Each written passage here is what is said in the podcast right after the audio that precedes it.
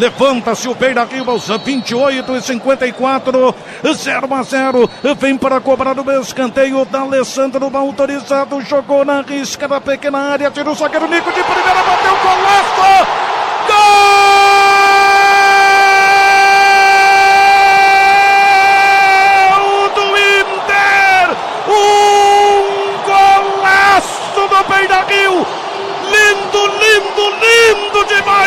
O colorado.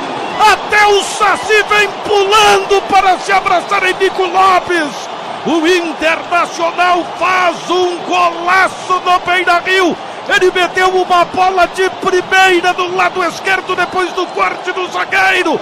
No bico da grande área. Aquela bola que ela vem gostosa. Que o cara que sabe jogar futebol pega na veia ele nem sente o peso da bola, mas ela vai com uma violência, um tiro certeiro cruzado e para no fundo da rede para fazer desse lance de Nico Lopes um dos maiores gols da sua carreira. Aos 29 minutos, o Internacional faz um golaço no Beira Rio. É para sonhar com Libertadores, sim é para viver a Libertadores sim, porque ano que vem é outra vida para o Inter. Um para o Internacional, Nico Lopes, golaço! Zero para o Fluminense. Conta a história do gol na Rádio Bandeirantes, Sérgio Boas. Um dos gols mais bonitos do Campeonato Brasileiro. Um dos gols mais bonitos da recente história do Inter. D'Alessandro fez o cruzamento da direita, a zaga do Fluminense retirou da área.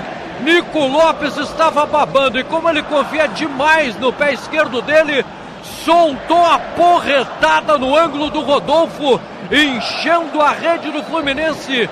Coisa linda esse gol do Nico Lopes, Inter 1 a 0, Cláudio. O gol que coroa essa movimentação mais intensa, essa doação, esse desenvolvimento de um futebol sem uma grande qualidade, mas com muito empenho do Internacional, principalmente nesse segundo tempo.